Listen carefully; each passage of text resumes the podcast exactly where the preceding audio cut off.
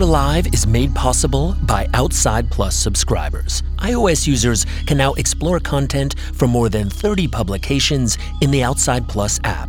Browse gear reviews, training plans, travel guides, videos, and the survival stories you love. Download the Outside Plus app now from the App Store and use your Outside Plus login to get started. Outside Plus, the one subscription to fuel all your adventures.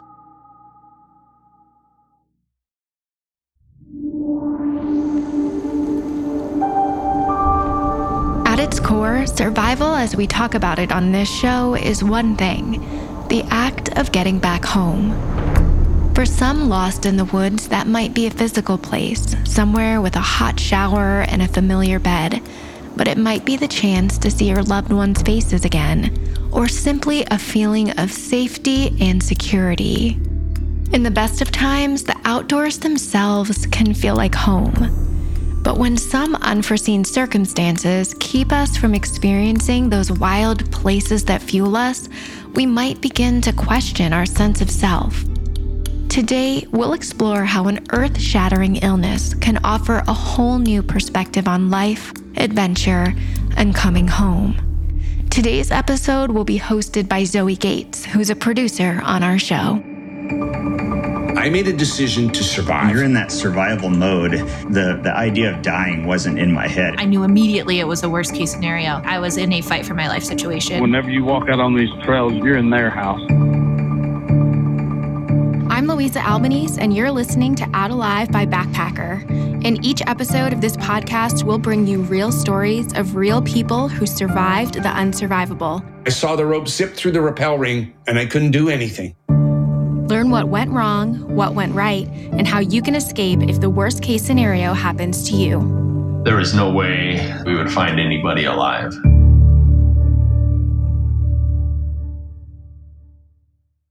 My name is Eric Larsen. I'm a polar adventurer and expedition guide, but realistically, I'm just a professional camper. I first met Eric Larsen four years ago on a video shoot for Backpacker. Why are you qualified to teach this course? I've been asking myself since you reached out to that to me. Like, I have no idea. What I remember most is that he was a jokester. I like to explore in the wilderness because I don't like interacting with other people. I hate talking and find that most people are annoying. After just a few days, we ended the project with an entire blooper reel of Eric deadpanning into the camera, making up songs, and juggling G P S devices. I believe in navigation. Where are you from? You sexy waypoint, you sexy waypoint. How can you mark? For a guy used to exploring the most extreme landscapes on the planet, he didn't take himself too seriously. I like being outside, and I like sleeping in a tent, and my goal in life really has always been to try to sleep in a tent and outside as much as I possibly could, and that's really been the singular focus of my life, and also have fun, learn things, see new places, and equally important, connect people to those places. I'm lucky enough to have been one of those people. Last spring, Eric invited me to join him and a group of clients on a polar expedition training course in northern Minnesota. My week with Eric culminated in a five-day ski on the frozen Lake of the Woods in a simulation of polar conditions. I was there to report a story for Backpacker, and my companions were training for trips to the North and South Poles. Under Eric's purview, we were learning from the best. I've spent the last twenty-five years traveling to mostly the coldest places on the planet, and I really enjoy wilderness travel of any sort, but I like the physical and mental challenges of extreme cold and trying to be able to travel in those places safely. I also like to push my personal limits and push what I would call the leading edge of adventure. Today, we're not discovering new places. And so as a result, um, I've done some expeditions to the North Pole, the South Pole, Greenland, and quite a few places in between. Eric's a humble guy, so I'll say what he won't. In the world of polar exploration, he's a big deal. In two thousand six, Eric and a partner completed the first ever summer expedition to the North Pole, paddling and pulling modified canoes more than five hundred miles over the Arctic Ocean. He's the only person to reach the North and South Poles and the peak of Mount Everest within a year's time. In two thousand fourteen, Eric and his partner Ryan Waters likely became the last team to reach the North Pole unsupported, on foot from land. I really love the Arctic Ocean and, and traveling to the North Pole because it's such a unique environment, so unlike any other place. It's just a thin skin of ice over a fourteen thousand foot deep icy ocean, and it's constantly changing. So it's a very challenging place to try to move forward, let alone just try to live. He doesn't see it this way, but Eric's experiences in extreme environments could fill a whole season of this podcast. And while he's drawn to a challenge, he's far from reckless. Eric's a husband and a father to two young kids. Over the years, he's reduced polar travel to a science. I'm a pretty careful person, and I, I don't like being in dangerous situations at all. That being said, I've put myself in some dangerous situations over the years with some fairly major consequences. Back in two thousand six, I don't even think I could do this again today, but we did an expedition on the Arctic Ocean. We were out on the ice for seventy-two days, and it was in the summer. It was the first ever summer expedition to the North Pole. And there was a point around the eighty-fourth parallel, about forty days into our journey, where we basically had to say, after this point, we're not getting rescued. If anything happens, there's really no way out of here. And I, I don't think I could put myself in that same situation. And I feel like I'm a boring person because I don't have all those cool stories. But, you know, I've I've had polar bears jump on my tent. I've been stalked by a polar bear. Ah, yes. Typical boring person stuff. There was one, one instance where we were skiing to the North Pole, and we were doing these double pulls of a sled. Our sleds were so heavy and the ice was so rough that two of us would pull one sled forward and then we'd go back and get the other one. And when we stopped to unhook from the sled, there were two polar bears um, coming up right behind us, maybe about fifteen feet away. And luckily we had had the gun that we carry in the sled that we were pulling, because had it been in the other sled, I might not be having this conversation. Eric speaks about polar bears with a casualness that only someone who's built their career on adventure travel could muster. But the thing that finally caused him to face his own mortality was something that's all too familiar for a lot of people. I would say that the story of my cancer diagnosis starts with COVID. Prior to COVID, I was on a tear. I was doing great expeditions, some of which were successful. I had a lot of incredible partners, um, really amazing opportunities. I was working very hard.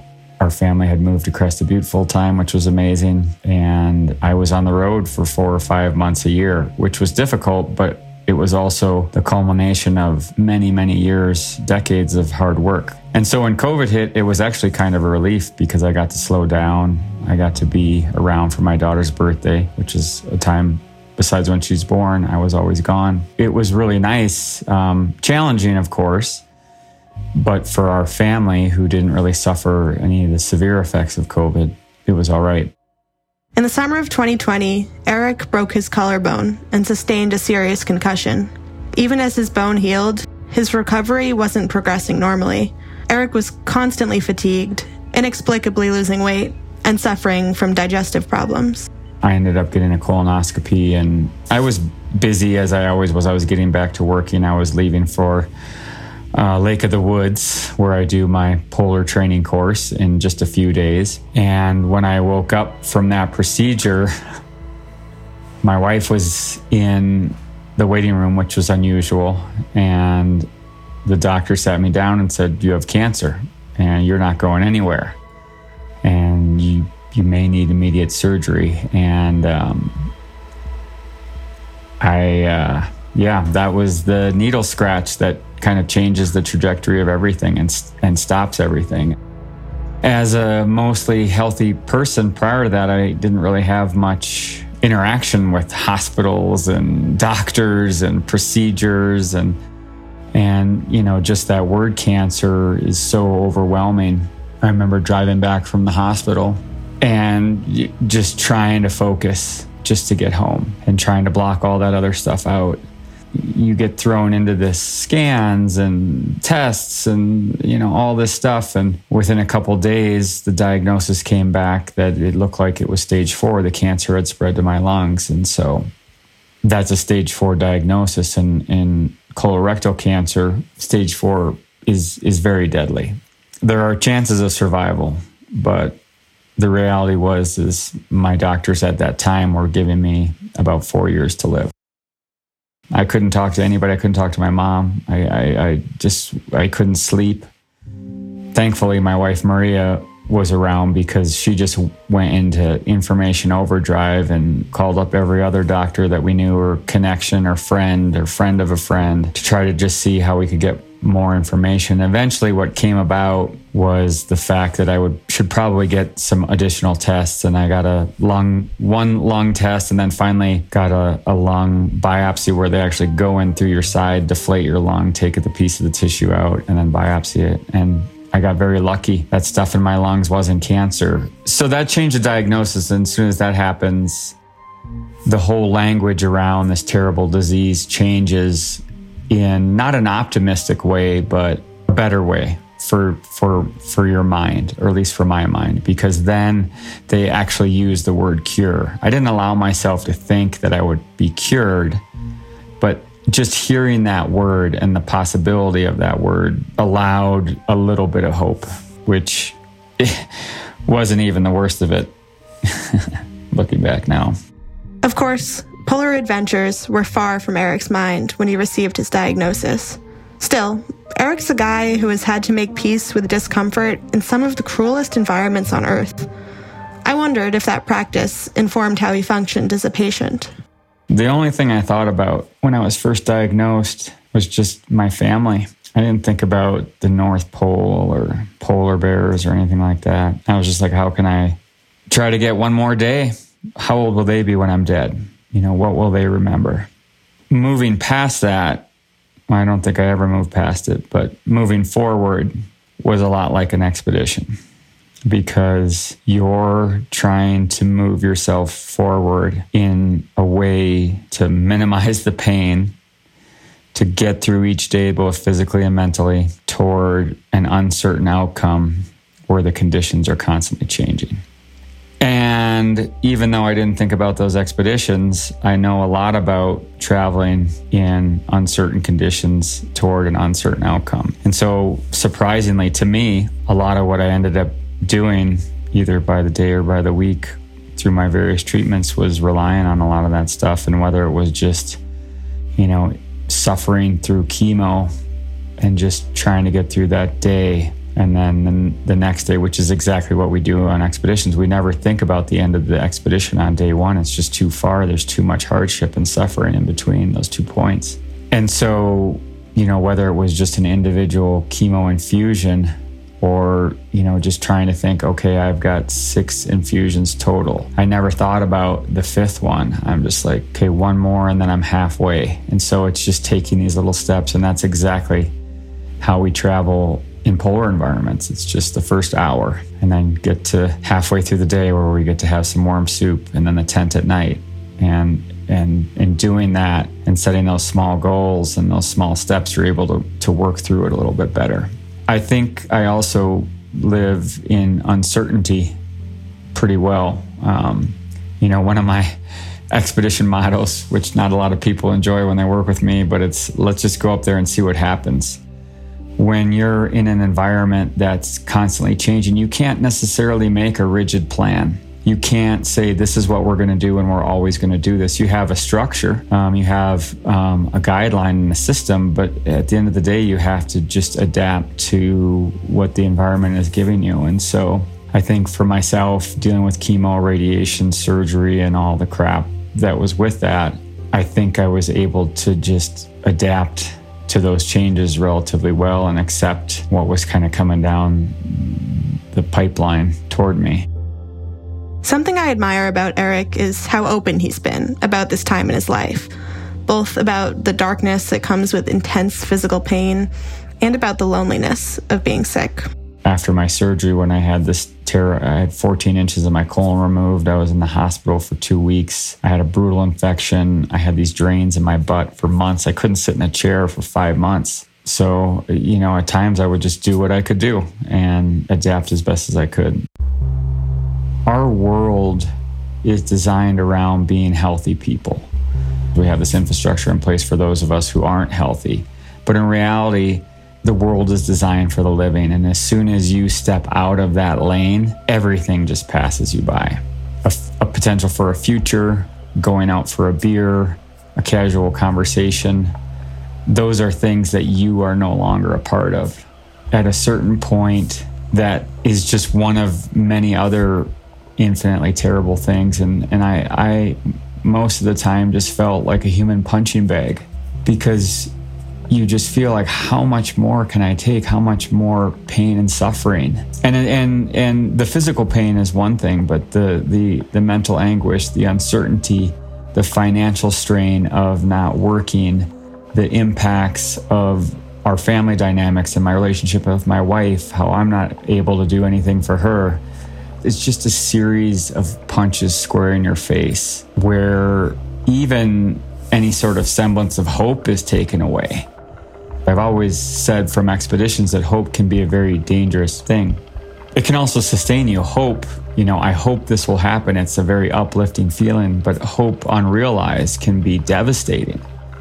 And so on an expedition, I have a very pessimistic view of, of what we hope to achieve so that I don't get let down. Like, oh, the ice is going to be great up here. And then it never is. It's it's so mentally challenging that it becomes physically debilitating. And, and you know, what we're, that's a very similar thing to being sick and having cancer as well. On top of everything else, Eric suffered from a cruel irony, from one particular side effect that ultimately had him questioning his sense of self. I dealt with a pretty brutal chemo regimen where I couldn't carry an empty box across the room. I had no energy. And one of my drugs gave me an extremely high, painful sensitivity to cold. And it was funny because when I was talking to my doctor, I was like, oh yeah, no problem. I got this. I know all about being in the cold. I, you know, uh, no problem. And after my first chemo treatment, I walked outside and it was about forty-five degrees and just painful needles in my hands just from that temperature. And you, uh, I, I couldn't even open the refrigerator without gloves on. I, even walking outside, I couldn't feel the breeze in my face. It would just be like intense pins and needles poking at me instantly. And it wasn't, there was nothing you could do. And so for me, I don't, I don't have a lot to offer the world Um, in one sense or, or any sort of great strengths, but I, I will say one of the things that I maybe pride myself on is my ability to withstand cold. And when that thing that was so core to my identity was stripped away, I, I just felt like there I had no humanity.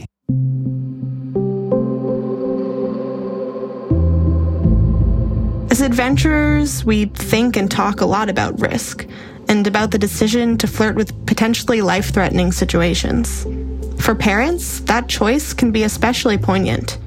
But Eric learned that when choice is stripped away altogether, it can cast the idea of risk in a whole new light. I mean, the thing that was keeping up me up at night was that my doctors were telling me I had four years to live. And that was scary.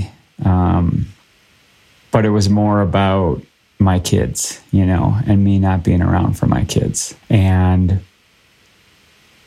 how that would impact them. My death would impact them. And I, I knew that they would be fine. And so I think that's maybe more of a selfish thought, but it's the thought that I had and, and the hard one to come to terms with. When you choose going into a life-threatening situation, there's an arrogance associated with that, that you're in control, that you are smart enough, that you are strong enough, that you have mastered all these things, and so that you can persevere no matter what. And that's how we feel alive as adventurers, by getting so close to that margin. But when death chooses you, that's a completely different scenario, and it makes that earlier choice or those earlier choices that I made seem so silly and stupid in comparison, because all you want is one more day. You don't you don't want to put yourself in any sort of life-threatening situations. And and I've thought a lot about that dichotomy. I, I called up my mom. I was talking to my mom finally, and I said, there's only one direction we're all going. Like, we're all on the same path. W- would I not like to be in this? Yes. This situation? Yes. But I had a dream when I was a kid, and I followed that to all these cool places. Um, and that, and I, and I was pretty lucky as a result. And then I also found an incredible relationship and this amazing family when I never had really thought much about being a father. And so I found this calmness and peace inside of me. You know, did I make mistakes? Are there things I probably shouldn't have done? Most definitely. But at the end of the day, that's just life. And that was kind of the mindset that I have and still have. Um, it's still hard to think about moving forward with, uh, you know, a dark cloud over you. But um, we're all in that same situation. We just choose to ignore the cloud, which is a good thing, I think. Right before I got surgery, which was in September of twenty twenty-one, to have a big chunk of my colon taken out, I had some scans. The chemo and radiation had worked. The cancer is gone. They don't know it's totally gone till they go in there and take everything out. But when you hear that there's no evidence of the disease, there's a glimmer of hope there. But like I said, hope can be a dangerous thing, because after that, I had that surgery. I was in the hospital, which was insane, for two weeks. And then I spent months in some of the most pain of my entire life, not really able to walk much, taking oxycodone a ton. I had a ileostomy bag, which so that my colon could heal. I was trying to deal with this terrible infection from the surgery. So I, I'm not trying to be negative. It, it was just a lot of stuff, you know? And maybe that is like an expedition too, because it's never like, oh, if we just do this one thing, everything's gonna be easy. At a certain point, everything is difficult. My life isn't a lottery where all of a sudden I get the winning ticket and everything changes and easy. It's just, just always a struggle, and that's not a pessimistic view of reality. It's just that hard things happen to people every day, and that's the nature of life, and, and good things should be celebrated. Um, but when something bad happens again, it's it's also not a reason to kind of throw your arms up and just give up. It's just the nature of how the world works. What we're trying to do as human beings is difficult. We like to tie stories like this up into a neat bundle, the before and the after, point to a moment when things started getting better. But the reality, one that Eric is honest about, is that trauma is ongoing. Sometimes a return to normalcy isn't a triumph, but something done out of necessity. And while it's okay to celebrate those steps as progress, Eric doesn't sugarcoat it. Returning to work was in many ways a homecoming, but it was also an obligation to provide for his family. After my surgery, that infection in my, uh, the abscess at the surgery point started to diminish, and the infection started going away, and I was actually able to sit. That was after five months of either like kneeling, standing, or laying down. That was all I could do. That, that was a great feeling for me, and that did allow me a little bit of hope. And I'm like, oh, within the snap of a finger, so I'm like, oh, okay, I'll go do lead my polar training course. And that was an amazing, funny, and also kind of maybe overinflating my abilities at the same time. It was at this point in time that I met up with Eric and a handful of other clients in Minnesota. I'd read about his cancer diagnosis, and from the outside, I viewed his return to guiding as a stamp of victory. I thought perhaps that cancer was in Eric's rear view.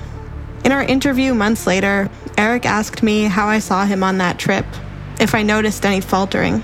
I told Eric that I might have been distracted by the sub-zero temperatures, but to me, he seemed right at home. I remember the moment we set off from the shore on our skis, Eric's first real steps into the backcountry in many, many months. To me, there appeared to be an ease and a comfort in his stride as he led us out onto the ice.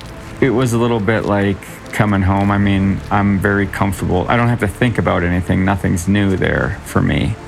My body and my mind were a little new, and so it was just an interesting experience. I feel like, you know, that was kind of a, a peak, and then I've come backwards a little bit and then kind of keep going forward. So it's still a roller coaster that's going on. But in, in one sense, that trip was super easy because with an ileostomy bag, I never had to go out of the tent to go to the bathroom. It's crazy. It was only in speaking with Eric months after that training trip that I realized just how much more nuanced the experience was for him. While I wanted to see it as a fresh chapter, an end to Eric's battle with cancer, the reality wasn't so neat. I love what I do, but it's also a job, and it's and it's the job that I'm good at. It's the way that I'm able to help support my family. And so in one sense, it wasn't a, necessarily a choice. It was what I needed to do. Um, to be able to make ends meet. And so there, there was a lot of pressure, and there was some uncertainty there for me. I know my body. I know what I can do physically. I know my energy level. I can do those things. So I was confident in my abilities in those situations for the most part, but I was still just unsure. This whole experience has been very life-changing for me, and trying to balance that thing that I was so focused on for twenty-five years seems less important. I just started moving forward, and, and I'm still on that path now. And I just started doing things, and it's just like a trip. Because there's a, a lot of things that you do that are scary, and that creates stress and uncertainty. You don't know the outcome. Sometimes to deal with that, I just take this mental hand, and I, you just push all that stuff down, and you just make your body move forward. And so I think what I was doing is that same thing, and hoping that a path emerges from that step, and then the next step, and then the one after that. I'm still on that path of figuring out the path. Speaking with Eric, it's hard not to be blown away by his eloquence. Eric Larsen's an introspective person. Having spent time with him on the ice, I knew this, and I knew that both expeditions and life-changing illness can breed a similar self-scrutiny. With Eric, I wondered which was the chicken and which was the egg. Being introspective is the nature of the beast in polar expeditions. I mean, you're dealing with these huge spaces, these huge distances, and these amounts of time that don't really exist in our modern world. I mean, doing the same thing for not just an hour or a day, but weeks and months with very little, if any, change of scenery, and many days not even be able to see the horizon. You don't have a choice but to go inward, you know, like, you know, what I've always done, and, and one of the things I say is the best way to be successful is to put yourself in a situation where you don't have another choice. And so in, in a polar expedition, I, I put myself in these situations, and very quickly I come up against who I am as a human being, and there's some parts that I don't like, and there are things that I like as well. And there are more than enough opportunities to um, go through every single interaction that you've ever had, and, and evaluate it and, and whatnot. I think I might be self-reliant to a fault, both my personality and my profession, in the sense that I've always relied on myself to get myself out of these um, tough situations. And, you know, laying in bed in so much pain, with no real future, I tried to white knuckle my way through it. I mean, I'm I'm kind of an old school guy. You know, I grew up in the seventies and eighties where where you you were on your own and you didn't talk about feelings. And, you know, some of that is good. I mean, I have to, you know, on a lot of my trips, we purposely suppress a lot of those emotions so that we can deal with all the crap. But when I was sick, you know, whether I wanted to or not, I kind of went back to that same place. Bring everything inward, focus on the things that I can do, and get through the next minute. Just two years ago, Eric thought he had no future at all. Now, he's making plans again. For guiding, for expeditions, for life. I hesitate to say I'm back, because I'm not the same person that I was. Um, I'm still moving forward and still figuring out the path, but I'm able to move forward in a more normal way. Your body's just not the same. It doesn't process food the same way. For a long time, I could barely leave the house without having an accident. And that's challenging, being in thirty below and, you know, not being able to control yourself in in a normal adult way. And and so that's challenging. It's very stressful for me, very stressful. It's incredible to still be outside. It's incredible to be able to take some of my knowledge and pass it along to others. The physical me is is doing the things, and the mental me is is catching up. And I'm even planning for some bigger trips. I think the reason I hesitate is not because I'm not excited about that, because I am, but what I don't want to do is uh, forget those hard-won lessons. It's a gift to be here. I appreciate that. I've always felt that. And if one thing that expeditions teach you is that Uh, when you're kind of deprived of everything else, that when you do have a thing or a comfort, that it's that it is a gift. But what I realize is that from this latest adventure, if you want to call it that, um, I guess is that everybody has a struggle that to them seems like a life or death situation. Understanding that for all of us is is really important. I also think that taking that knowledge and using it to be a more understanding person towards others, and it doesn't have to be anything huge, but just showing compassion in a time when we're all very opinionated and righteous, um, I think uh, is also important. When I look at myself, I don't see any sort of like great physical or mental package. I'm the middle of the bell curve. I do believe that that within each one of us is is something incredible and something strong and able to overcome whatever is thrown at us.